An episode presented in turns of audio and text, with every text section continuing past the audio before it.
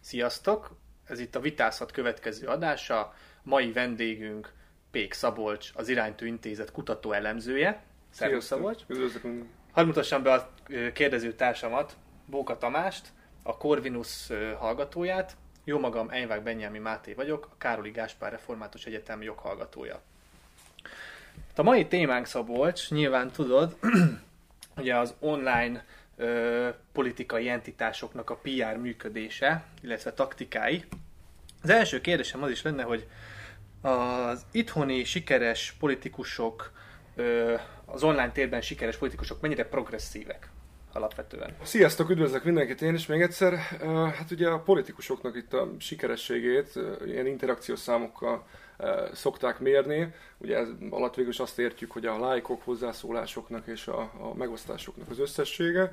És általában itt a magyar politikai elitben gyakorlatilag egy 20 név szokott forogni, az első top 20 sorrendje az gyakorlatilag szinte állandó. Ezen belül az első négy is többnyire a Jakab Péter, a Karácsony Gergely, az Orbán Viktor és a Hadházy, és nekik valamikor ugye cserégetik a sorrendet, de alapvetően ez szokott lenni a sorrend. A Jakab Orbán az első két helyet kisajátították, például Jakab Péternek az nyár óta folyamatosan mennek föl a számai, ilyen 300 000 környékéről indult, most ilyen milliós interakciónál jár. De ezek a számok mennyire relevánsak egyébként? Tehát a Telexnek van ez a like-boldogság alapvetően, és hogy ezeket a like-okat mennyire kell komolyan venni? Hát én úgy gondolom, hogy ennek van egyfajta orientáló funkciója, tehát a sorrendeket például a miniszterelnök jelölti versenyben szokta tükrözni, az arányokat nem. Tehát mondjuk egy hivatalos mérés, ami van egy telefonos közvéleménykutatás, ott más arányokat látunk, de egyébként a sorrend az nagyon hasonló itt a közösségi médián belül. És most az elmúlt 6 hónapnak ezeket az interakciós átlagadatait nézzük, akkor abban az látszik, hogy a Jakab Péter olyan 900 000 környékén mozog, a miniszterelnök olyan 800 000-es szekcióba, a Karácsony Gergely, aki most jelentette be az indulását, olyan 500 000 környékén, a Fekete Győr András, Dobrev Klára nagyon szinte fejfej mellett egy ilyen 200 000-es tartományba, Márki-Zay Péter pedig egy ilyen 150 000-es tartományba mozog nagyjából. És mondjuk, hogy a pártok szerint akarjuk nézni, ez a top 20 úgymond legnépszerűbb politikus, a Fideszen belül ez mindig Orbán, akkor a Kocsis Máté, ugye a frakcióvezető, Szijjártó Péter szokott lenni, Varga Judit és Novák Katalin, általában a Fideszen belül ők akik dominálnak. Ugye a Jobbiknál Jakab Péter nyilvánvalóan ugye az első helyet szokta megszerezni a listán, ugye főleg az elmúlt időszakban, és mellette Z. Kárpád Dániel meg Stummer János is ott felfeltűnik a 20 környékén. Ugye a DK-ban nem meglepő módon ugye a névadó, talán Dobrev Klára és Gyurcsány Ferenc. A Momentumban 3 nevet lehet említeni, ugye a pártelnök Fekete Győr András és ugye a miniszterelnök jelöltjük, illetve a 2 hölgy, a Európa Parlamenti képviselő, Cseh Katalin és Donáth Anna, akit lehet említeni. Az MSZP-ből csak Újhely István szokott föltűnni ebbe az első szekcióba. A Párbeszéd Magyarországért pártból ugye Karácsony Gergely, Szabó Tímeát lehet itt említeni, Márki-Zay Péter szokott lenni, mint a Mindenki Magyarországon mozgalomból, mint miniszterelnök jelölt. Az LMP-ből szinte senki, ott nem nagyon lehet említeni. Mennyire függenek össze a pártoknak a lájkjai, illetve a pártok politikusainak a lájkjai? Esetleg az, hogyha egy pártnak a Facebook követései, lájkjai növekednek, az magában vonza a vezető politikusainak is a követési számát egyébként? Van némi összefüggés között, és az elmúlt egy év adatait vizsgáltam én, ugye szintén ugyanúgy, mint a politikusoknál, tehát a pártok Facebook oldalára érkezett interakciókat, és egy nagyon stabil rangsor látszik, tehát általában a Fidesz magasan veri a mezőnyt, hogyha még ilyen egy éves adatokat nézünk, akkor ilyen 10 millió interakciót generáltak egy év alatt. Némileg lemaradva a Jobbik egy ilyen 6 millióval ő szokott lenni a második. Egy-egy olyan hónap van, amikor helyet cserélnek, amikor olyan esetleg erős tartalmak kerülnek ki, de egy év adatai alapján azért előnye van a Fidesznek egyértelműen. És a DK kicsit lemaradva szinte mindig harmadik, ilyen 3 millió interakcióval, és egy érdekes dologra hívnám fel a figyelmet, hogy az MSZP a negyedik. Tehát ugye gondolná azt, hogy nem feltétlen ugye az online térrel, meg az ilyen fiatalos kommunikációval szoktuk mondjuk a szocialista pártot azonosítani, és ők negyedikek, általában a kutyapárttal osztoznak így a negyedik, ötödik helyen.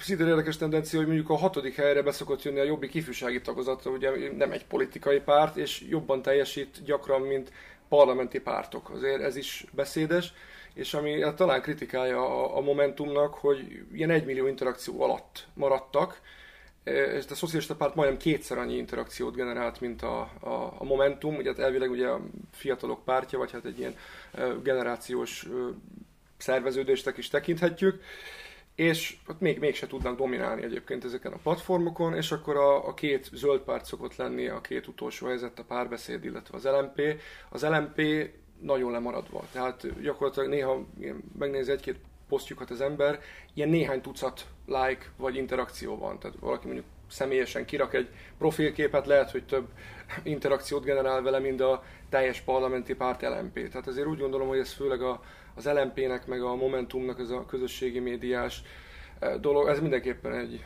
kritikája.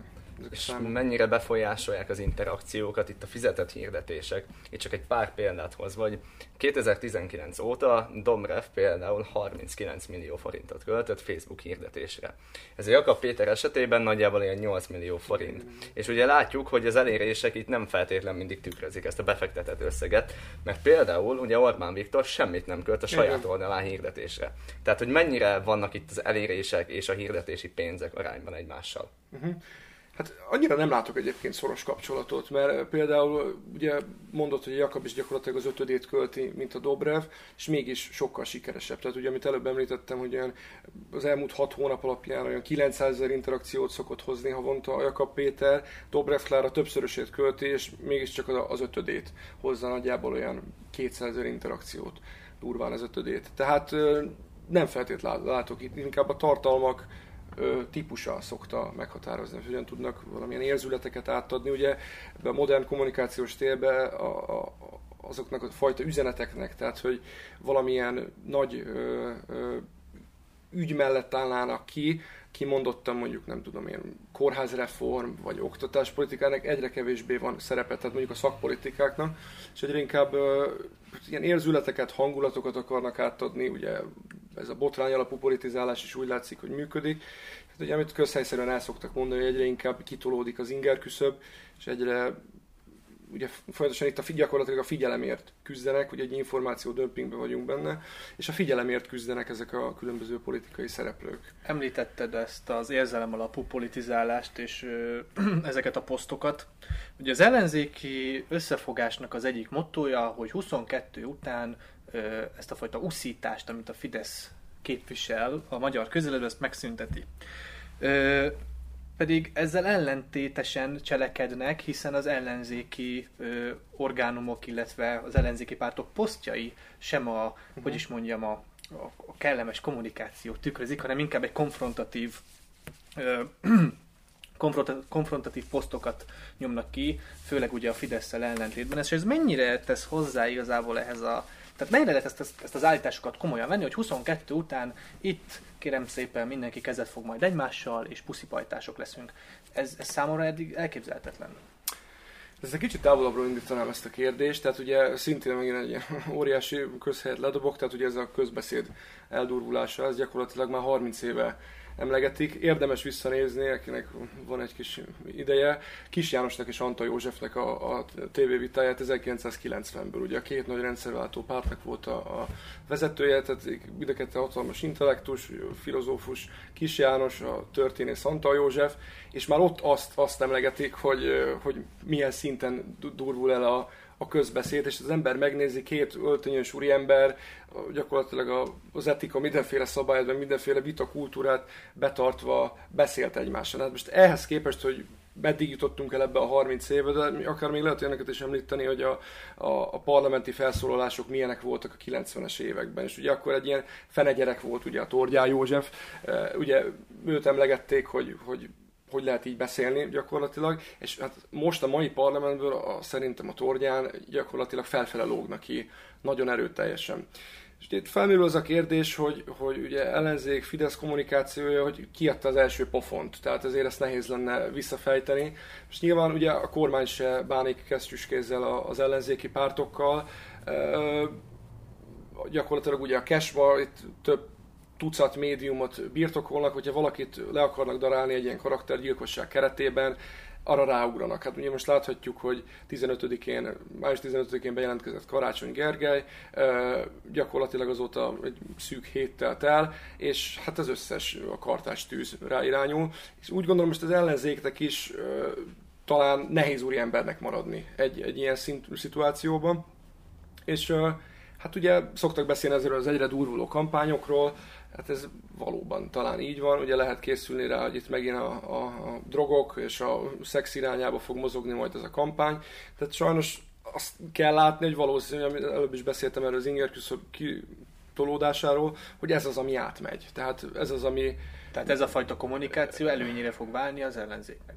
Hát ezt így nem tudom kijelenteni, de mondjuk az elmúlt évtizedek kampány stratégiáiból okulva, akár nyugati példákat, akár magyar példákat látva, sajnos azt kell látni, hogy inkább a negatív kampányok működnek. Tehát amit a Fidesz is csinált az elmúlt években, ez az ellenségképzés, tehát Soros, a Brüsszel, a migránsok, Juncker, tehát mindig volt valaki éppen, akire ráirányult ez a előbb említett kartástűz, és hát úgy látszik, hogy ez működik, tehát ez a kormánynak is bevált, tehát sokkal könnyebb valami ellen mozgósítani, mint valamiért.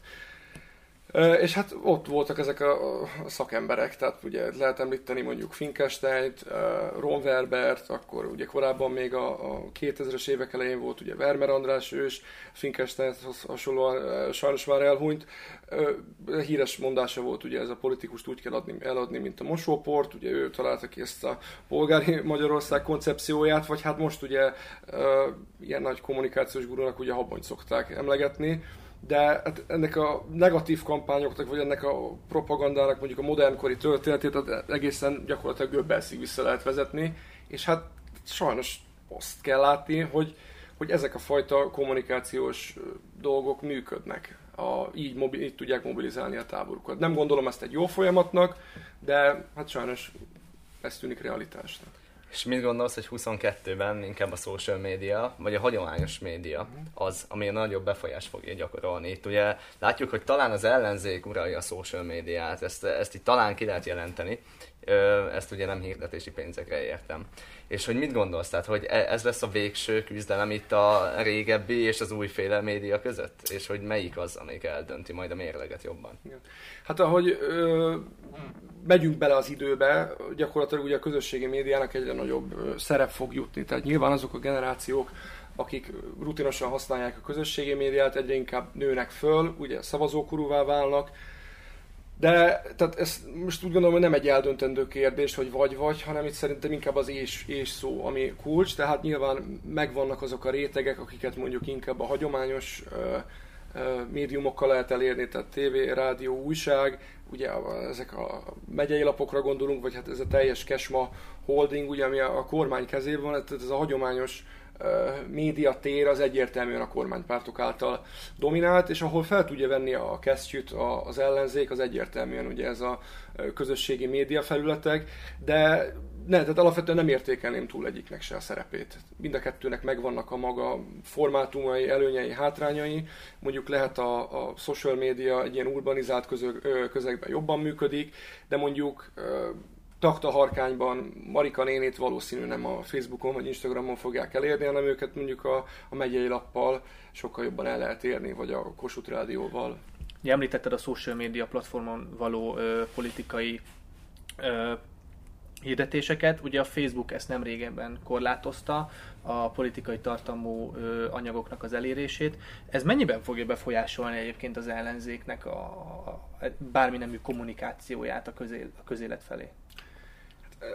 Alapvetően úgy gondolom, hogy az ellenzék kiszolgáltatottabb, ugye pont az előbb említett okok miatt, tehát ugye hogy a hagyományos médiumok gyakorlatilag teljesen a Fidesz és a kormány közeli embereknek a kezében vannak, ugye ebbe a Kesma alapítványba szervezve.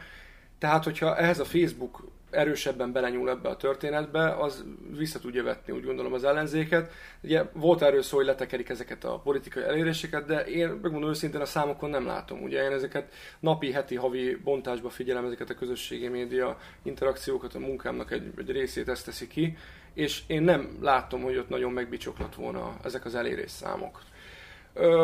Ugye nyilván ez Magyarország, hogyha kívülre tekintünk, ebből volt is botrány, hogy ugye milyen szinten, ugye ez egy nagyon komplex kérdés, erről Ausztráliában volt. Így van, például Ausztráliát is lehet emlegetni, ahol kicsit úgy befeszült a Facebook, meg egymásnak feszült az ausztrál kormány és a ugye szabályozó és a Facebook. Mondjuk annyit érdemes látni, hogy azért Ausztrália ilyen 25-26 milliós ország. Nyilván jelentős angolszász ország, de egy maga nem tud neki menni a Facebooknak. Hogyha itt valamilyen Facebook törvényt akarunk csinálni, valamiféle szabályozást, ugye itt elindult a karcsörtetés, tehát ugye Varga Judit igazságügyminiszter volt, aki így van, aki ezt a Lex Facebookot emlegeti, de nyilván hát mi még egy jóval kevésbé jelentő szereplő vagyunk, mint Ausztrália, ezt nyilván csak európai szintén, de mondjuk azt mondaná, egy Európai Unió egy 500 milliós piac a maga óriási világba való GDP részesedésével, hogy szabályozza a Facebookot, azt szerintem nem tudná megkerülni a Facebookot. Nemzeti szintű szabályozásra akkor egyszerűen nem is lehet lehetőség? Szerintem nincs értelme. Nem, olyan nemzetek tudnák szabályozni, akik hatalmas katonai, gazdasági erővel, lakosságszámmal rendelkeznek. Ott van ennek. Ugye Európa is, hogyha csak egy blokként értelmezzük, akkor lenne értelme. De hogy külön elkezdi szabályozgatni Szlovákia, Magyarország, Románia, Portugália, szerintem annak nincsen jövője. És ugye ott Amerikát ki lehet ilyen szempontból emelni, hogy ugye tekerték ezeket a hirdetéseket föl le, és ugye volt ebből botrány is, akár a 2016-os kampányban Hillary-Trump kapcsán, hogy a republikánus hirdetéseket inkább próbálták letekerni, a demokratákat inkább egy kicsit fel, és hát ebből elég nagy botrány lett, vagy mondjuk gondoltunk a Cambridge Analytica botrányra is, tehát ilyenkor azért egy picit megszokott hőkölni, kicsit meghátrál a Facebook, de gyakorlatilag olyan hatalom van a kezükben most már, ami tényleg hát egyébként választásokat tud befolyásolni, tud eldönteni, hát kérdés, hogy ugye megvan a technológia, hogy használjuk el, tehát ugyanúgy, mint egy kést lehet használni emberölésre, meg lehet használni kenyérvágásra. Úgy kérdés, hogy ők ezzel hogyan fognak, hogyan élnek ezekkel az eszközökkel, amik a kezükben vannak. És mekkora a realitás az, hogy újabb platformok jönnek be itt a politikába. Itt például az Instagramra gondolok. Viszont ez itthon, az teljesen gyerekcipőbe jár. Csak néhány adat, hogy például a Fidesz 320 000 követővel rendelkezik Facebookon, ami ugye jelentős, amíg Instagramon 7500-al. Tehát, hogy ekkorák az arányok. Hogy van erre esély esetleg, hogy itt a cenzúra miatt áttolódnak Instagramra, vagy ez inkább a fiatalabb pártokra jellemző, gondolok mondjuk Donáth Annára, a Cseh Katalin, a Momentumnál. Tehát főleg ők vannak jelen ezeken.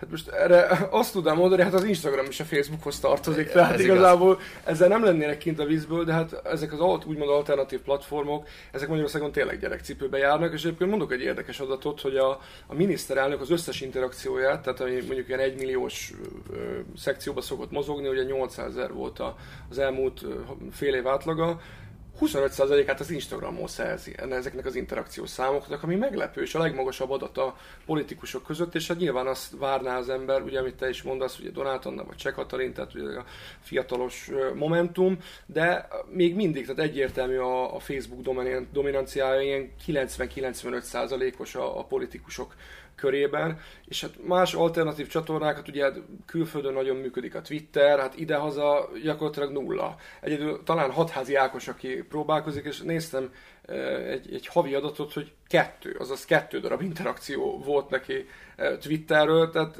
ennek gyakorlatilag nem egy értelmezhető adat, és akkor vannak még ilyenek, mint a Snapchat, meg a TikTok, de ezek is tipikusan olyanok, ahol azért alapvetően nem politikát fogyasztani megy az ember, ugye, aki használja, meg ugye ezeket jellemzően azért elég fiatalok használják, olyanok, akik még nem is szavazhatnak, tehát a politikus nem nagyon tud velük mit kezdeni, vagy olyan fiatalok ugye fiatalok használják, és ugye a legkevésbé politikailag aktívak inkább a fiatalok, tehát inkább az idősebb korosztályok, akik politikailag aktívak, akikhez tud szólni a politika.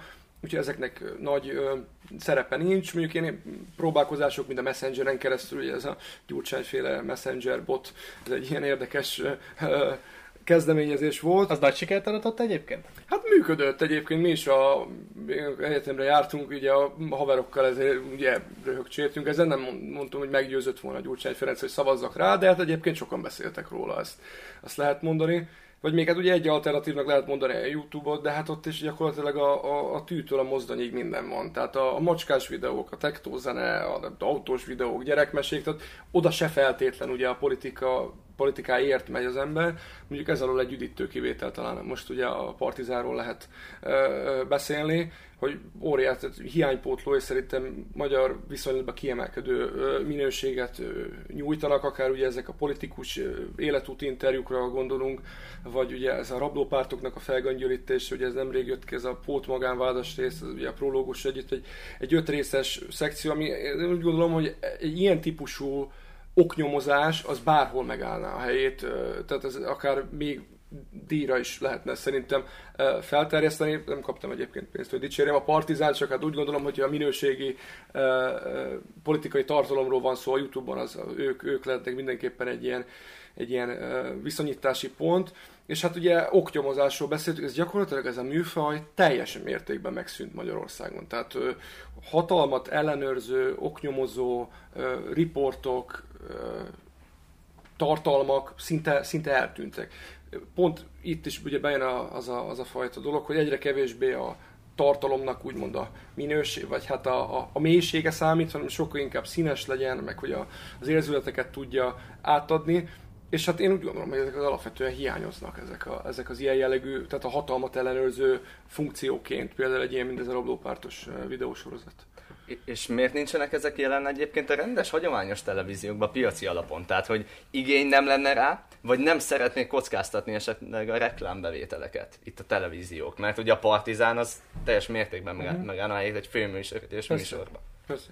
Hát szerintem inkább az utóbbi az igaz, tehát most soroljuk fel azokat a médiumokat, mondjuk hagyományos médiumokat, ugye hát print sajtónak nem tudom, hogy gyakorlatilag hány éve van vissza olyan, ami mondjuk nem ilyen magazin, tehát ilyen napilapokra gondolok szerintem, ami állami pénzekből van gyakorlatilag lélegeztetőgépen életbe tartva, ez piaci alapon, az nem hiszem, hogy mondjuk 10 éves távlatban, vagy 15 éves távlatban működőképesek lesznek, ugye nyilván rádiójátékként valószínűen ez nem működik egy oknyomozás, tehát marad a tévé. Hát most soroljuk fel azokat a ellenzéki médiumokat, amik szóba jöhetnek. A TV mondjuk. Pont. Tehát hol adnák le, ugye? Nem sorolnál ide?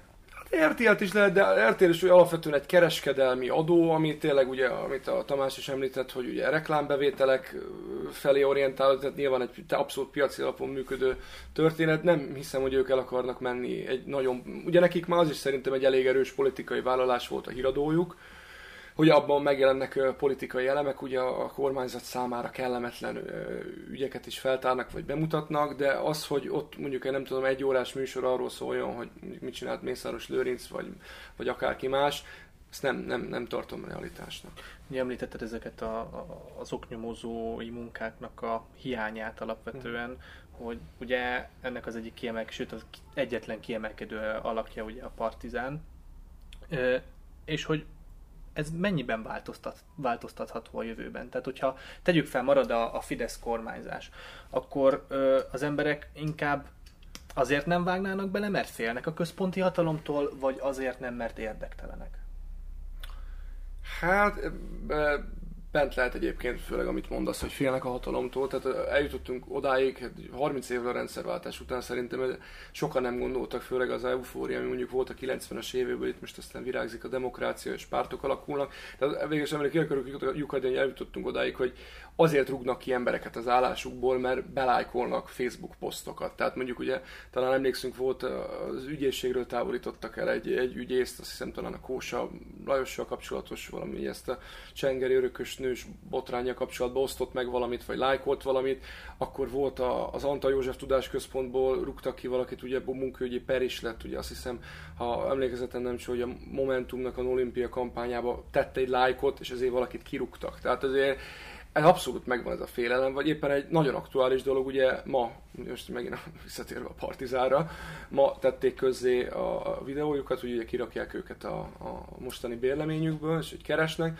és hogy például sok helyen azért feneklett meg a tárgyalás azokkal a helyekkel, ahova tudtak volna menni, mert hogy félnek a politikai következményektől. Tehát itt 2021-ben itt tartunk Magyarországon, hogy egy ellenzéki műsornak, egy ilyen oknyomozó műsornak félnie kell. De akár mondjuk Alföldi Robertnek voltam egy előadásán még az egyetemen, és ő is mondta, hogy gyakorlatilag ilyen vidéki művelődési házakban nem fogadják, hogyha egy valami önálló estet, vagy egy ilyen meghívják egy ilyen kerekasztal beszélgetésre, nem fogadják őket, egy-két órával gyakran előtte lemondják, mert leszólnak vagy a helyi potentátok, vagy magasabb szintről, hogy mondjuk ide egy ellenzéki beállítódású ember, ugye most név szerint Alföld Robert nem jöhet. Tehát ugye szerintem inkább itt most már tényleg az amit szoktak mondani, hogy a fortélyos félelem igazgat, de ez abszolút működik. Tehát akinek nincs egy valami fajta anyagi biztonság, anyagi függetlenség a rendszertől, annak én úgy gondolom, hogy azért tartania kell a következményektől. Tehát úgy érzed, hogy az orwelli gondolatrendőrség megvalósul a social media platformon most Magyarországon? Hát most gyakorlatilag belül valósul meg, tehát ez úgymond a legjobb szabályozó eszköz, tehát ugye nem kell itt már mind a Szovjetunióban föntartani egy csekát, vagy KGB-t, vagy bármilyen ilyen elnyomó szervezetet. Elég felnézni a Facebookot. Hanem emberek saját magukat cenzúrázzák, igen. Tehát ami mondjuk régen a faluban volt, a pletyka volt, mint egy ilyen közösségnek egyfajta szabályozó eszköz, hogy ezért nem lehet ezt vagy azt csinálni, mert elindul a pletyka, és akkor kiközösítenek. Most ez gyakorlatilag teljesen átsúszott az online térbe, tehát ugye nyilván nem akarja senki, hogy ilyen-olyan felvételek kikerüljenek róla, vagy hogy milyen digitális lábnyomunk van, ugye ott se tehet meg mindent, mert akkor akár rászáll vagy egy troll hadsereg, vagy egyébként jogosan is rá tudnak szállni, hogyha valaki nem megfelelő módon viselkedik, úgyhogy szerintem abszolút működik ez a orwelli, sőt ez inkább már egy ilyen továbbfejlesztett orwelli, mert nem kell hozzá egy ilyen nagyon erős elnyomás. Tehát itt úgymond Facebookkal is kapcsolatban saját magunk tettük bele a fejünket a hurokba, tehát nem valaki ránk húzta a hurkot, mindenki saját szabad döntéséből regisztrált, és ugye ez elég komoly dolognak tekinthető, hogy 6,34 millió felhasználója van idei adatok szerint a magyar Facebooknak. Tehát most már kevesebben vagyunk, mint 10 millió, mondjuk 9,7, 9,8, és gyakorlatilag a társadalom kétharmada ott van a Facebookon. És folyamatosan gyűjtik róluk az adatokat, gyakorlatilag itt egy termék értelmeződnek itt az emberek a közösségi médiában. Ennek mi lesz a jövője, meg ugye ezek a szabályozások, ugye amit előbb emlegettünk, ezek a közös szabályozásokból lesz-e valami, hát ez majd a jövő zenéje. Nekem itt a kampányról lenne kérdésem, egy konkrét hozzád, hogy lenne 100 millió forintot kampányra. Ezt te social médiára fektetnéd, hogy Facebook hirdetésekre, vagy pedig hagyományos kampányhirdetésekre, csak hogy itt a hallgatók, nézők is az arányosságot értsék, hogy melyik a hatékonyabb szerinted. Értem. Tehát, hogyha a kormányzati ember lennék, akkor kapnék felületet a hagyományos médiában is, de hogyha mondjuk egy ellenzéki kampányt akarnék folytatni, hát akkor tényleg csak a social marad, mert ugye hát, mint említettük, ugye azt már többször elhangzott a beszélgetésben, hogy ez a hagyományos médiumokban teljes dominanciája van ugye a kormánypártoknak. Hát szerintem érdemes lesz majd megnézni, hogy ugye ezek az óriás plakátoknak egyébként szerintem nem elhanyagolható a szerepe, meg ezek az elefántfülek, ugye, amiket szoktunk látni a kandelábereken, minden másodikon gyakorlatilag szembe jön veled a adott jelölt, és nem tudod őket kikerülni. Az óriás plakátok kapcsán látni kell, hogy ezek még mindig egy megkerülhetetlen tényezőt jelentenek, tehát ugye mondjuk olyan ember is, aki nem érdeklődik a politika iránt, de hát amikor a 40. Sorosfej jön vele szembe mondjuk a Budapest bevezetőn valamelyik autópályán, ugye ezt azért nehéz megkerülni, és olyanoknak is belenyomul úgymond a politika látóterébe, és hat a tudatalattiukra, akik egyébként nem érdeklődnek. De ez nem kontraproduktív egyébként? Politika iránt, hát ez egy jó kérdés, tehát érdekes lenne ezt mondjuk lemérni, hogy a bizonytalanokra esetleg ez hogy hat. A bizonytalanok egy jelentős része egyébként kormányváltást szeretne, érdekes lenne mondjuk őket megszólítania az ellenzéknek, de hát ugye mondjuk például pont az ellenzéknek nincsenek a kezébe ezek az óriás plakátok. Arra szeretnék még hangsúlyt fektetni, hogy az óriás plakátokat kik fogják kapni. Hát valószínű, gyakorlatilag 90+%-ban itt ezek kormánypárti hirdetések lesznek, lehet mutatóba lesz néhány ellenzéki, ezt nem zárom ki, viszont majd szerintem érdemes lesz megfigyelni, hogy a különböző úgymond szatellitnek mondott pártok, vagy hát ugye a Fideszhez közelinek sorolt talán ellenzéki pártok, itt szokták emlegetni talán ugye a Wollner pártot, ugye aki a parlamentben most már többedik alkalommal szavaz ugye a kormány többséggel, és mondjuk vele van meg a kormánynak a 2/3, vagy ugye talán a Mi Hazánkot is szokták emlegetni, tehát ugye a Fidesz mellett gyakorlatilag ez a Fidesz közeli szatellitnek mondott pártok fognak plakáthelyeket kapni, ugye ezt láthattuk is a korábbi kampányokban, hogy a Mi Hazánknak voltak ilyen plakátjaik, ugye a többi ellenzéki pártnak nem nagyon. Ugye az online kapcsán, ugye online azért egy olcsóbb, könnyebb targetálni, de viszont itt szerintem be fog jönni egy olyan dolog, hogy hogy a Facebook, főleg egy ilyen politikai kampányidőszakban, amikor legforróbb lesz a kampány, hogy túl van hirdetve. Tehát ugye mindenki ki akarja nyomni a maga tartalmait, minden párt, minden politikai szereplő, és ugye ez óhatatlanul ugye a Facebooknak is rangsorolnia kell, tehát nem dobhat föl 10 politikai hirdetést egy néhány görgetés alatt, mert ugye akkor a felhasználók is elmenekülnek az oldalról, ez még neki nyilván nem céljuk, tehát ezt nagyon előre át kell gondolni, nagyon be kell időzíteni, és viszont hogyha ilyen dömpingszerűen jönnek ezek a politikai hirdetések mondjuk a social médiába, akkor ennek a hatásfoka csökken. És a kérdésedre is válaszoljak azt, hogy mondjuk 100 millió forintot hogyan költenék el, mondjuk ha egy ideális világban élnénk, hát szerintem én szétosztanám egyenlően. Tehát mondjuk a 20 milliót tévére, 20 milliót a social médiára, rádió, újság, egyéb kiadványok. Tehát ugye nyilván mindenhol, meg területi alapon ezt máshogy kellene súlyozni, tehát ugye tehát vidéken vagy mondjuk a legkisebb falvakba, ahol egyébként a választások eldőlnek. Ugye nagyon Budapest központú az ország, de mondjuk a 8 millió választó polgárban nagyjából csak 1,3-1,4 millió van. Budapesten ez ilyen 15-16%. Na most a többi 85%-nyi szavazat, az meg valószínűleg vidékről fog érkezni, úgyhogy ott inkább a hagyományos irányba lenne érdemes elmenni, és egyébként mondjuk plakátokon is egész más szlogeneket lehetne megfogalmazni vidéken, mint esetleg a fővárosban.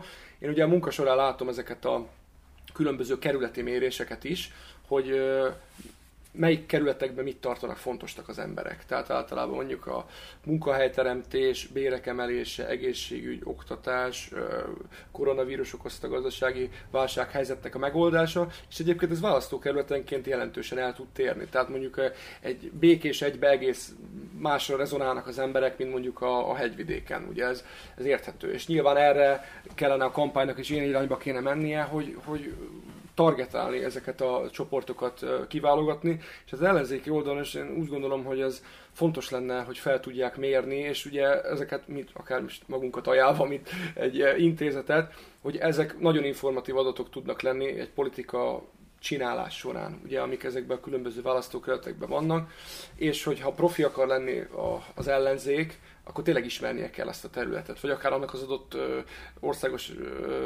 egyéni képviselőjelöltnek azt a területet, ahol ő indul, azt betéve ismernie kell.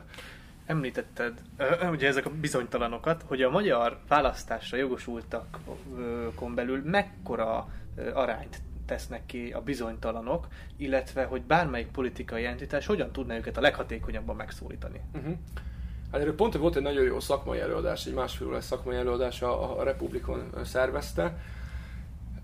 Hát a bizonytalanok egyébként azt mondják, hogy egy nagyon heterogén réteg, tehát itt aztán mindenféle ember megtalálható, valaki sose érdeklődött a politika iránt, valaki réges-rég kiábrándult belőle, sok úgymond ilyen párt nélküli ember van, aki a mostani felállásból nem tud választani, ugye főleg egy ilyen két blokk irányba megyünk el, vagy hát most ezen a választáson mindenképpen, hogy Amerikára is, hogyha tekintünk, hogy hát volt, hát szerintem két nem túl szerencsés jelölt, ezt úgy talán én kimerem jelenteni, vagy hát vállalom ezt a kijelentést, és hát közülük kellett volna választani. Két már gyakorlatilag szinte agkorú ember, 80 évesen még a világot szeretnék vezetni, ez nem biztos, hogy szerencsés itt Magyarországon, meg pláne nem ez a, ugye az európai kontinentális politikában itt azért sok párt, több pártrendszer szokott lenni, tehát hogy gyakorlatilag 4-5-6 pártnak van létjogosultsága. Tehát ez nem egy ilyen angol száz típusú, mint Angliában, vagy ugye korábban említett Egyesült Államokban. És ugye ezek közül sokan nem tudnak választani, és ugye 30%-a nagyjából a választóknak, azt lehet mondani, hogy bizonytalan. Tehát bármi történt ebben az országban, akkor tényleg óriási, szinte ilyen, úgymond, akkor úgy mondták, hogy hideg polgárháború volt, ugye a 2002-es választás környékén, hogy akkor is a két blokk volt, meg ugye akkor még az egy nagyon létező, nagyon erős MSZP, és ugye egy nagyon szintén a jobboldali blokk, ugye a Fidesz, Orbán Viktor vezetésével, és akkor ők is azt hiszem 72% volt, tehát gyakorlatilag ezt a 70%-os szintet 30% sehogy nem megy el szavazni. Úgyhogy egyébként, hogy őket, ugye pont azért, mert nagyon heterogének, őket targetálni és megszólítani, az nagyon nehéz lenne, de viszont itt van valamennyi tartalék. Tehát ugye ilyen 2/3-1/3 arányba a bizonytalanok közül kormány, inkább akkor, tehát a kormányváltást akarók vannak többségben. Hogyha belőlük tudna az ellenzék valamit, néhány százalékot lecsipegetni, 1-200 ezer főt, az én úgy gondolom, hogy akár el is dönthetné a választásnak a kimenetelét. Tehát őket ugye egyrészt meg kéne szólítani, mobilizálni kéne. Az, úgy látjuk, hogy azt a 30%-ot semmi nem tudta elvinni Magyarországon szavazni. És politológiai szempontból az mennyire érdekesség, hogy itthon Magyarországon, hogy ez egy parlamentáris demokrácia alapvetően, tehát hogy intézményes szinten ugye több párt van. Azonban nálunk is, ahogy már korábban említetted az MSZP-Fidesz párhuzamba, most is ugye a Fidesz összeellenzéki összefogás van. Tehát szintén két nagy tömb van, mint mondjuk az angol száz országok demokrácia modelljében. Mi ennek az oka? Hát most nyilván volt szerintem egy választói akarat is, ami ebbe az irányba terelte ugye a pártokat, tehát hogy így álljanak össze, meg hát ugye volt egy olyan tapasztalat, hogy 3-szor nagyon csúnyán kikapott az ellenzék, ugye próbálkoztak különböző formációk, ugye 2010-ben még külön, ugye 2014-ben a baloldal koordinált, hát inkább nem olyan túl nagy sikerrel, vagy hát ott is 2/3, tehát 3-szor szerzett 2/3 Orbán Viktor, tehát igazából ezen olyan sok mindent nincs mit magyarázni, tehát valamit ki kellett találni, és nyilván be kell látni, ugye Orbán, amit akkor kitalált, ez a centrális erőtér, ez nagyon jól működik. Tehát balról, jobbról ugye voltak pártok, és hát hiába ott mondjuk 2-3 párt, a másik oldalon mondjuk 2 másik párt, nem tudtak egy olyan blokkot megszervezni, amit tehát szétoszlik tehát a tortát, azt az ellenzéki torta az nagyjából ugyanakkor, mint a fideszes torta, de hát, hogyha az 6 szeletre van vágva, hát akkor bizony soha nem tudják megverni a regnáló kormányt, tehát belátták, hogy valószínű ennek ez lehet az egyetlen útja. Az, hogy ez fog-e működni, vagy hogy fog működni, ugye még az előválasztásnak is még csak a legeslegelején vagyunk, tehát gyakorlatilag még a viták se indultak el, és minden jelöltet sem mutattak be. Úgyhogy hát gyakorlatilag én őszre, térre várom, hogy akkor már úgy nagyjából kialakulnak ezek a viszonyok, de hogy mondjuk a választásokon mi fog történni, ugye most egy év van még nagyjából hátra, szűk egy év van hátra, hát szerintem ember nincs, aki ezt meg tudja mondani. Tehát a gazdasági helyzet alakulása, a vírus helyzetnek az alakulása, egyáltalán ki lesz a miniszterelnök jelöltje, milyen jelöltjei lesznek az ellenzéknek, milyen lesz a kampány. Ugye most egy két ilyen 50-50%-os blokkal állunk szembe, itt a kampánycsapatoknak fel fog értékelődni a szerepe. Tehát ugye itt a kampánystratégia az nagyban meg tudja határozni a kimenetelt, főleg így, hogyha két nagyon ilyen egy szinten levő tábor van. Úgyhogy hát meglátjuk. És tudnál mondani esetleg még olyan ellenzéki vagy kormánypárti képviselőket, politikusokat, akik tényleges progresszióval rendelkeznek a social médiába. Olyanra gondolok, aki nem feltétlen ebbe az, hogy milyen állattal fényképezkedek, és hogy mit eszek kampányba vesz részt, hogy tényleges politikai progresszió vagy tartalom van az ő felületein. Tehát tudnál ilyeneket mondani esetleg mindkét oldalra? Hát ugye azokat a neveket tudnám csak említeni, akiket előbb. Tehát ez a 15-20 név, de hát, hogy valaki valami nagyon új, vagy valami nagyon más szint hoz be, nagyon eltérő modellt hoz be, olyat most nem feltétlen tudnék kiemelni. Egyébként mondjuk Jakab Pétert lehetne olyan szempontból mondani, hogy neki az elmúlt egy évben az, szerintem az tényleg példaértékű, ahogy őt fölépítették a közösségi médiában, tehát egy ilyen, én ugye vizsgáltam ezeket az interakciós számokat, ilyen 200-300 ezeres tartományból indult ő tavaly nyáron, illetve előtte, és ugye év végére, meg ugye az elmúlt tavaszi hónapokban stabilan 1 millió fölött van. Tehát ez egyfajta, talán mondható progressziónak az ő esetében mindenképpen. De hogy magát a tartalmak típusát tekintve annyira nem eltérő. Tehát egyébként a hagyományostól sem tekintem annyira eltérőnek itt a közösségi médiát. Ugye bejött egy olyan dolog a 90-es évek után, hogy a 3P, és nem az, amire gondoltok, hanem a personalizálódás, a professzionalizálódás és a prezidencializálódás. Tehát ugye a professzionalizálódás, hogy a politika gyakorlatilag egy szakma lett. Ugye a 90-es években, hogyha ember megnézi a parlamentnek az összetételét, hát ott voltak orvosok, állatorvos, tudós, bölcsészek, történészek, tehát egy elég színes világ rajzolódott ki. Most gyakorlatilag mindenki, aki a parlamentben van, az professzionálisan végzi a politikát, és úgymond a politika a főállása, vagy hivatása neki, tehát általában jogász végzettséggel rendelkeznek. Tehát ugye professzionalizálódott, és ez a professzionalizálódás a médiára is vonatkozik, tehát ugye itt akár azt látjuk különböző politikai szereplőkön, hogy pont ma láttam egy Gyurcsány videót, ami bemutatja, hogy hogyan működik mondjuk egy parlamenti felszólalásra való felkészülés, és nagyon spontánnak akar tűnni, de hát ugye nyilván ezeknek gyakorlatilag minden centiméterre ki van számítva, és tényleg ezeken profi tévéstábok, marketingesek dolgoznak azon, hogy ezek a politikusok meg tudjanak jelenni. Ugye a professzionalizálódás, vagy a personalizálódás, hogy tényleg személyközpontú lett a politika, tehát amit előbb is említettem, hogy nem lehet ilyen nagy strukturális ügyekkel se választást járni, mert nagyon nem is érdekel senkit, hogy most akkor egyébként nagyon fontos kérdések, hogy mondjuk milyen modellben megy az egészségügy, mondjuk legyen egy állami modell, vagy egy magánmodell, vagy mondjuk kettőnek az ötvözeten, hát ez így nagyjából így a politikában, vagy a politikai kommunikációban ezek a fajta viták, ezek megszűntek, és ugye személyközpontú lett, ugye, amit előbb is említettem már, hogy a érzületeknek az átadása, illetve hangulatok, ugye a képek, interakciókon is lehet látni, hogy a képek és videók dominálnak ilyen 80-90%-ban, tehát azokra érkezik az interakció, és nem mondjuk egy 2000 karakteres bejegyzésre. Ez érthető. Illetve a prezidencializáció pedig ugye arra vonatkozik, hogy a pártoknak úgymond a vezéregyéniségei köré szerveződik a maga a politikai kommunikáció is. Tehát a párt gyakorlatilag a Fidesz meg a Orbán Viktor közé lehet egy egyenlőségjelet tenni, sőt, hát inkább egy relációjelet Orbán Viktor irányában, mert most, hogyha ő valamilyen okból esetleg kiesne a politikából, szerintem a Fidesz utána bármennyire is ismert, vagy erős brand, nem valószínű, hogy tovább tudná vinni ezt a fajta diadalmenetét, amit mondjuk az elmúlt 11 évben folytat. Említetted ezeket a szempontokat, amik változnak. Na most ezek nem fogják nullifikálni a szakmai politizálásnak a nimbuszát egyébként? Tehát közeljövőben? Tehát, hogy ezek a szempontok, ezek egy tökéletes recept egy autokratikus berendezkedéshez. Én ezt azért választanám külön ezt a dolgot, mert ugye tehát a kommunikációs teret szerintem érdemes egymástól elválasztani, vagy a kommunikációs teret, illetve a valós teret, ahol mondjuk a szabályozás születik mondjuk a parlamentben, a törvényhozásban, ezt érdemes elválasztani. Tehát amellett, hogy van egy ilyen nagyon eldurvuló közbeszéd és kommunikáció, és tényleg simogatjuk a kutyát, meg ilyen lemegyünk vidékre jó fejkedni. Tehát van egy ilyen része a politikának, tehát emellett azért lássuk be, születnek törvények, és általában azok a meghatározóak, és nem a kommunikáció. Tehát ez a kommunikáció az egészen egy ilyen színes, szagos fátyolként van rajta, és hát egyébként a döntések, amik fontosak.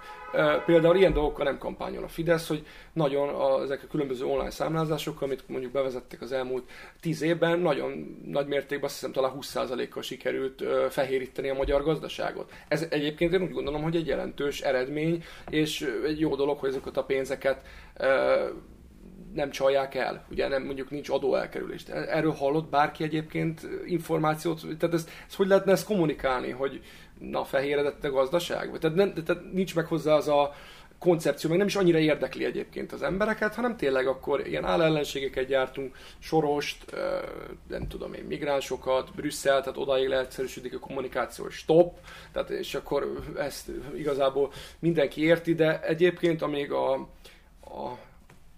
az alkotmányos kereteket nem rúgják föl, most nem Magyarországról beszélünk feltétlenül, hanem mondjuk nyugaton, lehet tolódik el a kommunikáció ebben az irányba, de amíg megvannak azok az intézményi garanciák, azok az alkotmányos garanciák, addig talán nem kell aggódni, és nem kell egyébként akkora, bármennyire is nagy a szerepe egyébként, nem kell túl misztifikálni a kommunikációnak a státuszán.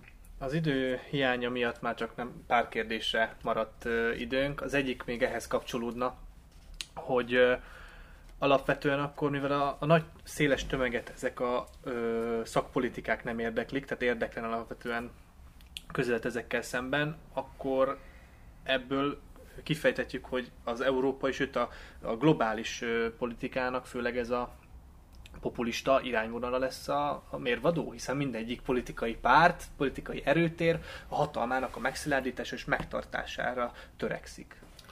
Hát egyébként elképzelhető, tehát egy nagyon komoly politikai polarizáció figyelhető meg a nyugati világban, és ugye most főleg az Egyesült Államokra gondolok, tehát ilyenfajta szembenállás mondjuk ott a két tábor között gyakorlatilag szinte a polgárháború óta nem volt, viszont ennek van ugye előbb említettem ezeket az intézményi garanciákat, és ugye az a probléma, hogy az intézményekbe vetett bizalom is, mondjuk ilyen 70%-os szinten volt a korábbi évtizedekben, most lecsökkent 20% alá. De viszont így már veszélyes, tehát így veszélyes lehet ez a fajta tendencia. Én azt gondolom, amíg az online térben zajlik a pofoszkodás, az még mindig egy jobb szenárió, mintha a fizikai térben zajlana a pofoszkodás.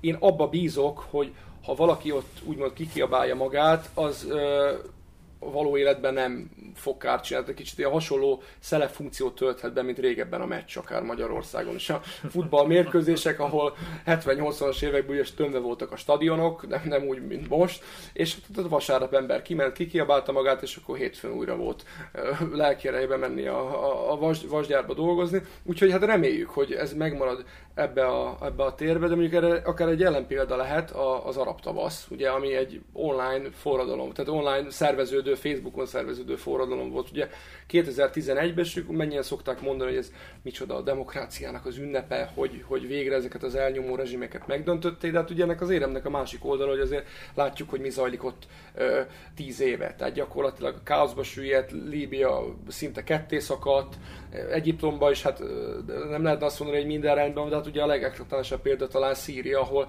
10 éve gyakorlatilag katasztrófa zajlik, és abból az országból nem tudom, hogy valaha lesz még egyébként egy nagyon régi kultúra, több ezer éves városok, Damaszkuszt mondjuk porigrombolták, tehát nem tudom, hogy ott mondjuk lesz-e még valaha normális ország, tehát azért ennek meg lehetnek a veszélyei. Kétségtelenül meg lehetnek veszélyei ennek az online polarizációnak. És még annyit tennék hozzá, hogy a közösségi média erre rá is erősít, tehát ugye ez a szintén megint közhelyes kifejezés, ugye ez a buborékok, vagy visszhangkamrák, hogy ezekbe vagyunk belezáródva, és tehát teljesen széttöredezett a nyilvánosság. Nincs egy ilyen egységes, közös vonatkoztatási pont, amiben ezek az oldalak tudnának beszélgetni, hanem tényleg már egymástól teljesen független érvek hangzanak el, és nincs egy közös alap. És ugye a közösségi média platformok, ugye mondjuk jellemzően a Facebook erre rá is erősít. Tehát ugye bele vannak záródva az emberek ezekbe a buborékokba, és ugye a Facebook, tehát gyakorlatilag ilyen viselkedés pszichológusokkal dolgozták ezeket ki, hogy nyilván hasonló-hasonlót keresi, és nem akarnak olyan véleményekkel konfrontálni, ugye, ami az embernek kellemetlen, vagy akár egy ilyen kognitív diszonanciát okoz, ezért ezt el is zárják tőle. És csak olyan hirdetések, csak olyan politikai tematika kerül elő, ami az én prekoncepcióimat alátámasztja. Ez ugye nagyon veszélyes, ugye külső más, egyébként lehet, hogy relevánsabb véleményekkel pedig nem tudok szembesülni. Tehát ennek itt viszont megint bejön hogy szabályozzunk-e, vagy ne szabályozzunk, tehát itt az óriási felelőssége bejön ezeknek a bejön ezeknek a platformoknak, és még annyi, hogy ugye kipróbálták, hogy például elindítottak 3 szűz Facebook adatlapot, és mondjuk egyiken elkezdtek mondjuk csak autós tartalmakat nézni, a másikon csak divattartalmakat, a másikon mondjuk csak mindegy kismama ilyen mondjuk gyerekjátékokat, és mondjuk egy gyerekszületésre váró anya, amiket szokott nézni, és hát ugye lehetett látni a 3 Facebookon, hogy ott csak autós dolgok jöttek, ott csak divat dolgok jöttek, ott meg csak ilyen kismama dolgok jöttek szembe. Tehát ugye itt óriási a felelőssége megint csak a közösségi médiának, és most már szerintem tényleg nagyobb a felelőssége, mint a politikusoknak. Mint egy ilyen, mondjuk egy ilyen kis nemzetállami politikusoknak, szerintem már kisebb a felelőssége, mint ezeknek az óriási tech cégeknek. A végére még kérlek, 2 mondatba válaszoljál, hogy keretet adjunk az egész műsornak. Ugye a szeptemberi-októberi előválasztásról mit gondolsz, hogy itt a social médiák alapján kiknek lehetnek a legnagyobb esélyei? Hát ugye gyakorlatilag, amit én a mérésekben látok, a saját méréseinkben és ugye a egyéb mértékadó intézeteknek a méréseiben is, amiket látok, hát ugye az első 2 helyen Jakab Péter, Karácsony Gergely fejfej mellett, vagy hát éppen kivezet. És ugyanezt látom egyébként az interakciós versenyben is, ugyanezt a sorrendet, és akkor ott a 3.-4. helyen szokott lenni ugye a Dobrev Klára és a Fekete Győr András, és 5. helyen szokott lenni ugye a Márki-Zay Péter, egyébként szinte minden mérés nagyjából így néz ki. Az, hogy most ugye oszták ezt a szabályt, hogy 2 forduló lesz, és ugye 3-an fognak bejutni a második fordulóba, hát úgy gondolom, hogy ez főleg Jakab Péter és Karácsony Gergely között dőlhet el a mostani számok alapján, és egyébként mondjuk valószínűleg a 3. bejutó, az pedig Dobrev Klára lesz. Ugye itt a másodpreferenciák is nagyon meg tudják határozni, tehát ugye itt az lesz a kérdés, hogy mondjuk ki a legkevésbé elutasított jelölt, tehát aki a legtöbb ember számára elfogadható. Ugye mondjuk az lenne ideális, hogyha mondjuk Jakab Pétert meg Karácsony Gergelyt össze lehetne gyúrni, mert ugye mondjuk Jakab Péter inkább vidéken erős, tehát mondjuk az a fajta beszédmóddal meg tudod szólítani egy réteget, úgy látszik, hogy elég sikeresen. Karácsony Gergely pedig inkább az urbanizált közegben erős. Ugye ő talán pont azért ment le a szülőfalujába nyírtasra bejelenteni az indulását, hogy erősítse ezt a vidéki attitűdöt. Hát meglátjuk majd ősszel mindenki derül. Szabolcs, ez egy nagyon jó keretet adott a beszélgetésünknek, sajnos az időnk lejárt. Nektek köszönjük szépen, hogy itt voltatok, 2 hét múlva újra vitázhat.